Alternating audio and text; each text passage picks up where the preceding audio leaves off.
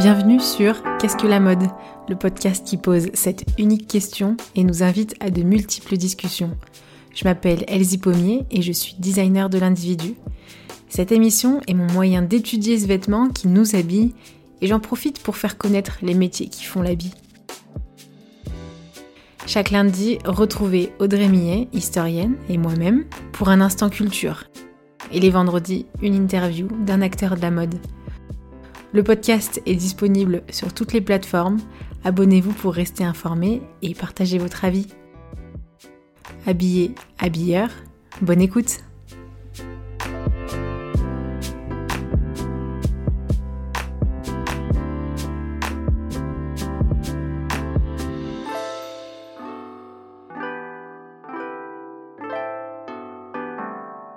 Eh bien, c'est reparti. Le temps le temps, euh, on parlait de la montre la semaine dernière, c'est le moment, ce sont les semaines, les semaines de la Fashion Week euh, parisienne. Et euh, c'est encore une histoire de temps. Mais avant, justement, côté histoire, d'où ça vient cette idée de Fashion Week, de défilé Alors, à défaut de temps, à la base, le but de la Fashion Week du défilé, c'est bien de montrer. Donc, il s'agit bien d'une monstration des dernières tendances, de ce qu'il faut porter, de l'air du temps. Et on peut vraiment considérer, avant les top modèles, hein, avant euh, les super modèles, avant les icônes de mode, que la noblesse, hein, les ducs, les duchesses, les princesses, les reines, sont en fait les premiers modèles de chair et d'os, vraiment de chair et d'os.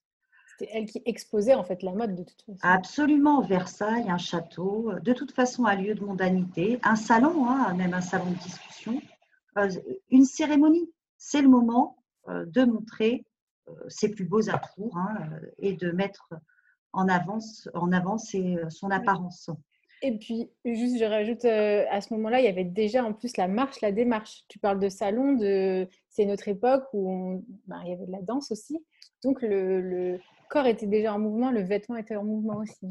Le, corps est, automatiquement montré. Hein. C'est vraiment, euh, vraiment la base de la monstration. Mais en fait, en général, on oublie toute cette période-là, hein, sans doute trop vieille et pas assez sexy, euh, parce qu'on parle tout le temps, tout le temps euh, du 19e siècle. Mais bon, c'est assez général quand même dans, les études hein, sur la mode. Hein. Euh, mais c'est sans doute parce que les sources en fait sont plus nombreuses et que c'est un peu plus pénible d'étudier ce qu'il y a avant.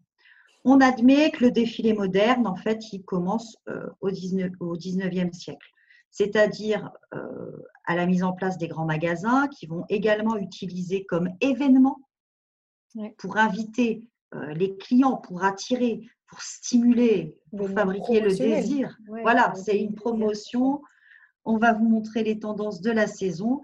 Et donc là, on fait un événement avec de la musique, un orchestre, euh, des jeunes femmes qui défilent. On peut même ensuite utiliser les fameux escalators. Donc, on met euh, toutes les sortes de nouveautés et d'innovations hein, dans ce moment. Donc, mmh. déjà, on crée une grande teuf. Hein. Oui, ouais, ouais, c'est ça. Alors, mais c'était avant, avant ces grands événements, euh, c'était pas encore vraiment public, mais parce que c'était quand même, ça restait privé avec les, clients comme ça. Mmh. Il y a une histoire de des sosies, euh, tu sais, dans des petits salons vraiment très, très, très privés.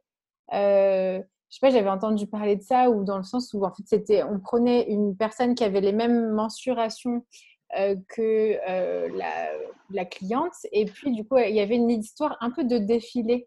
Bah, pour, en fait, c'est une cliente qui vous ressemble. Ouais. Voilà, c'est euh, techniquement c'est ça. Alors qu'en fait, euh, on est tout à fait d'accord, tout s'est totalement inversé. Hein, et maintenant, euh, touche du bois, je ne ressemble pas à un top modèle. Clairement, c'est ça. On ne peut pas vraiment se reconnaître. Quoi. Mais c'est vrai que, en fait, tout tourne autour, et c'est ça qu'on aime quand même dans les défilés, hein, de la fête. C'est hmm. un événement particulier, c'est un événement qui donne envie d'y être, d'y appartenir, hein, vraiment. Euh, et donc Poiré, hein, qui est le roi de la teuf, clairement, euh, Paul Poiré, organise vraiment des défilés euh, spectacles. Hein. Alors au début, donc on est au tout début du XXe siècle, on organise ça par exemple dans des théâtres. Comme quoi, il hmm. faut un lieu particulier, un lieu de show. C'est le, ouais, absolument. C'est de la mise en scène finalement dès le départ. Comme à Versailles, c'était de la mise en scène. Hmm. Et comme la danse, c'est une mise en scène également. pas qu'un et pas tout vont le suivre immédiatement. Donc en fait, c'est vraiment hyper rapide. C'est un lieu de pouvoir, hein, finalement, euh, ce théâtre ou ce grand magasin où s'agencent euh, toutes les nouveautés, où s'agence finalement un nouveau type de marketing extrêmement visuel et également un loisir. On peut y aller. Alors qu'on sait très bien que les défilés, euh, hormis celui de Mugler là au Zénith, où il y avait 6000 personnes, je crois, mais attention, ma mémoire peut flancher. En fait, c'est vraiment trier sur le volet. Ah oui. Aujourd'hui, ça, ça, se joue sur ça. Donc, le, défilé spectacle, c'est hyper précoce. Hein. Ça date pas du tout de la seconde moitié du XXe siècle. Et surtout dans les grands magasins. Donc, ça, c'était pour tout le monde. C'était très, très bien. Très, très rapidement aussi, on a eu un relais de ces défilés dans les médias. Donc, il y avait des, documentaires. Donc, on n'a pas attendu, pareil, les documentaires d'aujourd'hui hein, pour ce type de choses et euh, des relais également dans la presse. Donc aux États-Unis, ça a vraiment, en fait, euh, durant les, guerres mondiales, un certain nombre de créateurs européens sont partis aux États-Unis. Donc les États-Unis, et notamment New York, sont devenus the place to be. Et c'est là qu'on met en scène euh, de grands, grands, grands défilés encore plus grands. Voilà. Et encore plus nombreux aussi. Et encore, plus nombreux, oui. Alors, il y en a hein, qui étaient euh, déjà extraordinaires. Euh, donc, je pense notamment à celui d'Elsa, euh, enfin, ceux d'Elsa Schiaparini, qui faisait des, des, collections de thématiques, circus, astrologie. Alors, elle, elle a vraiment, elle a invité des danseurs, elle a mis des éclairages complètement délirants hmm. et de la musique pour vraiment magnifier. Et un défilé à ce moment-là, c'est 60 silhouettes, 60 ensemble et 75 minutes. un vrai spectacle. Ah oui, c'est un vrai spectacle. C'est comme si vous étiez devant un film en fait. Hein. Mm. Après la Seconde Guerre mondiale, le défilé à Paris, Paris revit, va reprendre de sa splendeur. Hein. Là, on va voir des trucs complètement délirants, euh, notamment euh, la mise en place, vous savez, de ce système de muses. Mm, Donc, ces femmes ces femmes qui euh, inspirent, qui inspirent euh, les créateurs. Donc, on a Bettina chez Jacques Fat, on a également Loulou de la Falaise euh, chez, Saint-Laurent, et puis X, X, on en connaît plein. Hein. Et l'essor du marché du prêt-à-porter, donc accessible à la masse, hein, à la majorité, à une grande majorité de la population, va donner encore plus envie de voir du beau et du voir notamment de la couture et de la haute couture. Certains également, comme Pierre Cardin, vont euh, utiliser hein, ce, système de prêt-à-porter, de démocratisation du vêtement pour euh, s'inscrire, pour s'inviter, mais pour inviter également un nouveau type de clientèle plus modeste, donc dans les grands magasins. Et il utilise, lui, euh, Cardin, par exemple, le printemps à Paris.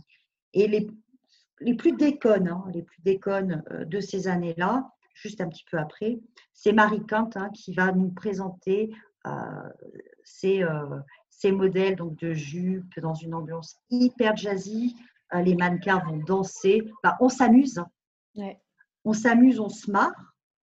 Mais là, tout à l'heure, je vous ai dit que c'était 75 minutes. on descend déjà à 14 minutes.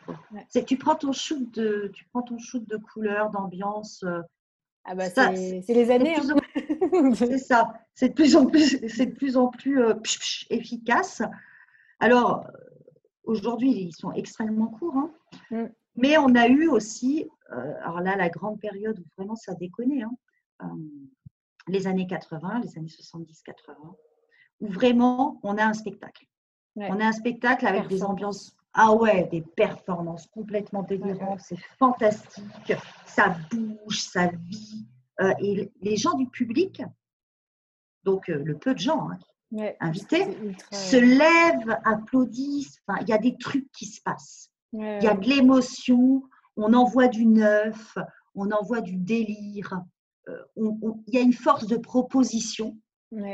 C'est plus qu'un vêtement, en fait. C'est du beau euh, partout, dans tous les sens, dans les, tous les sens du corps aussi. Quoi. Ça prend toutes les émotions, toutes les mm. sensations. C'est vraiment, ça vous choque. Alors ça, mm. c'était vraiment euh, délirant. Et Meugler a fait un truc assez génial, c'est lorsqu'il a fait son, son défilé euh, pour présenter sa collection Zénith en 84 devant 6000 personnes que vous pouvez retrouver sur YouTube, ce genre de choses.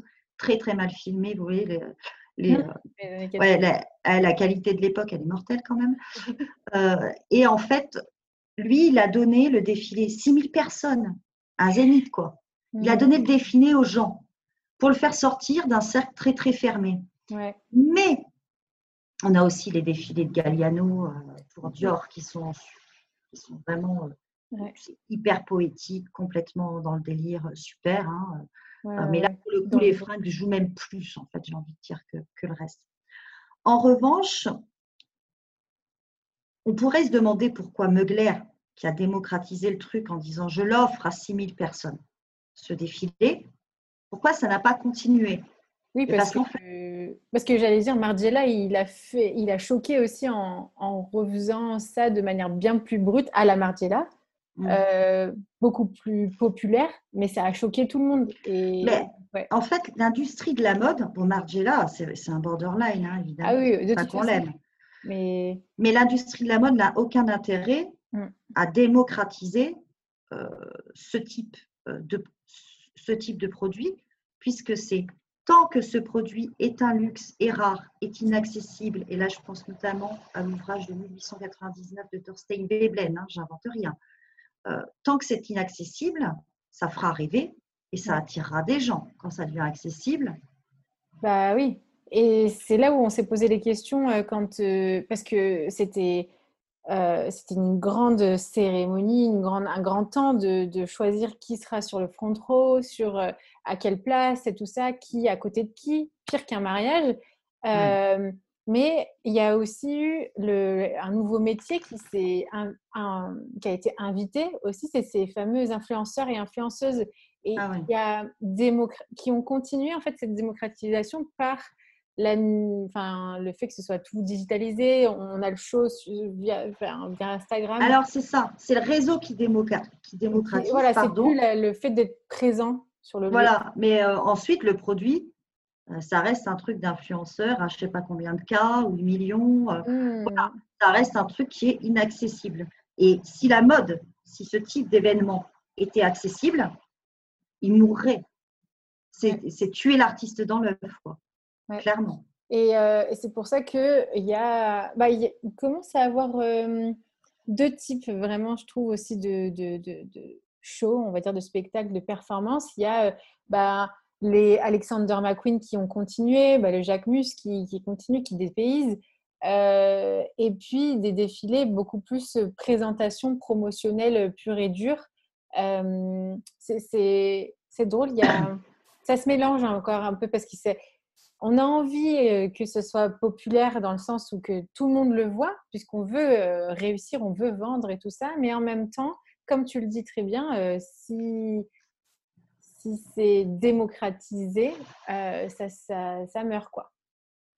C'est ça, c'est qu'il faut que ça reste rare, sinon ça n'a aucun intérêt. Et enfin, ça meurt, c'est une industrie. Oui, mais bon, c'est une industrie, puis un, un événement quand même assez spécial parce qu'il y a, enfin, c'est tous les premiers trimestres automne-hiver et tous les troisièmes trimestres, il y a, il y a les printemps-été, des mmh. hommes, des femmes, euh, des fois c'est mélangé. Et, euh, et aujourd'hui, ben, suite à ce qui s'est passé d'ailleurs, euh, ben, ça a commencé en janvier d'ailleurs avec le confinement, le, le, coronavirus et cette numérisation aussi de tout est en ligne. Et mmh. je me demandais, moi personnellement, je me demandais qu'est-ce que ça allait devenir aussi ces shows parce que à la Alexander McQueen, par exemple, moi c'est une des références pour moi, je trouve de ses performances, elles sont impressionnantes. C'est, ça raconte, on voit que c'est vraiment plus qu'un spectacle quand on voit euh, le, bah, le reportage de Loïc Prigent, euh, le, testament d'Alexander McQueen, qui raconte vraiment les, les, derniers défilés. Euh, non, mais McQueen, c'est un visionnaire. C'est un artiste avant d'être un styliste, clairement. Exactement. Et du coup, en fait, c'est beau de voir ça en, OK, euh, enfin, c'est des archives en ligne, mais je me demande qu'est-ce que ça va, demander, ça va devenir quand ça va être tout vraiment digitalisé. Parce que quand on, fait, quand on réalise et quand on voit un défilé, eh ben, on voit le poids des matières, on voit vraiment la vraie couleur des matières, on voit. Et, Ensuite, euh, moi, je pense que ça ne sera pas tout digitalisé. là, je vois Balma, Olivier Roustin, qui a fait son défilé sur une péniche en s'amusant, je ne sais pas comment dire, en, se mouvant entre, les, entre les silhouettes. bon, ça n'avait pas grand intérêt, euh, il faut bien le dire, c'est autant digitaliser le truc. Hein, euh, pas... En revanche, euh, il y a quand même des très grands shows. Ça ne va pas être toujours digitalisé. Je pense notamment à l'excellent article de Sabrina Champenois dans l'IB qui explique voilà, le défilé de Balenciaga. Le défilé de, Balenciaga, c'était juste complet. ça faisait longtemps qu'on n'avait pas vu un truc pareil mm. qui nous envoyait de l'eau, de la force, de l'équilibre du vêtement ultra bien coupé, parfaite maîtrise technique. Euh, c'était vraiment. Euh, et c'était à la fois en plus ultra dramatique, mais hyper Marvel, quoi. La femme, euh, elle avait la finesse de la force, quoi. C'était juste. Ça, c'est encore des grands défilés. Ça nous a fait un bien fou, clairement. Et euh, ça, ensuite, chacun son style, bien entendu. On n'est pas obligé de sortir les feux d'artifice et les lance-flammes. Hein, euh, ben, ça peut être cool aussi. Euh, mais ensuite, tout ne sera pas digitalisé. Et puis, il y a eu des digitalisations un petit peu, disons que les boîtes vont tellement mal, certaines, mmh. qu'elles ont dit on va digitaliser pour, notamment pour l'écologie, comme ça, il y aura moins d'avions, comme ça. Alors qu'en fait, c'est juste une grosse, c'est une grosse partie d'hypocrisie, quoi. Clairement, c'est que mmh. ça les arrange euh, parce que ça coûte moins cher, quoi. mais, mais l'éthique, hein, l'éthique, euh, surtout, euh, il faut le rappeler. Elle a bon dos. On fait ça pour l'éthique. Ouais, ouais. Non, mais en tout cas, il y a, y a, encore de quoi faire un beau futur pour, pour cet événement mode, en tout cas. Et mmh, s'il y a moyen d'y aller, bah, allez-y. C'est sûr qu'en en vrai, ça n'a rien à voir que derrière un écran. Et c'est une autre expérience en tout cas. Et on ne peut pas dire c'est mieux, c'est moins bien. C'est d'autres expériences. Donc, euh, et ben voilà, euh, bonne Fashion Week. Hein. Bonne Fashion Week.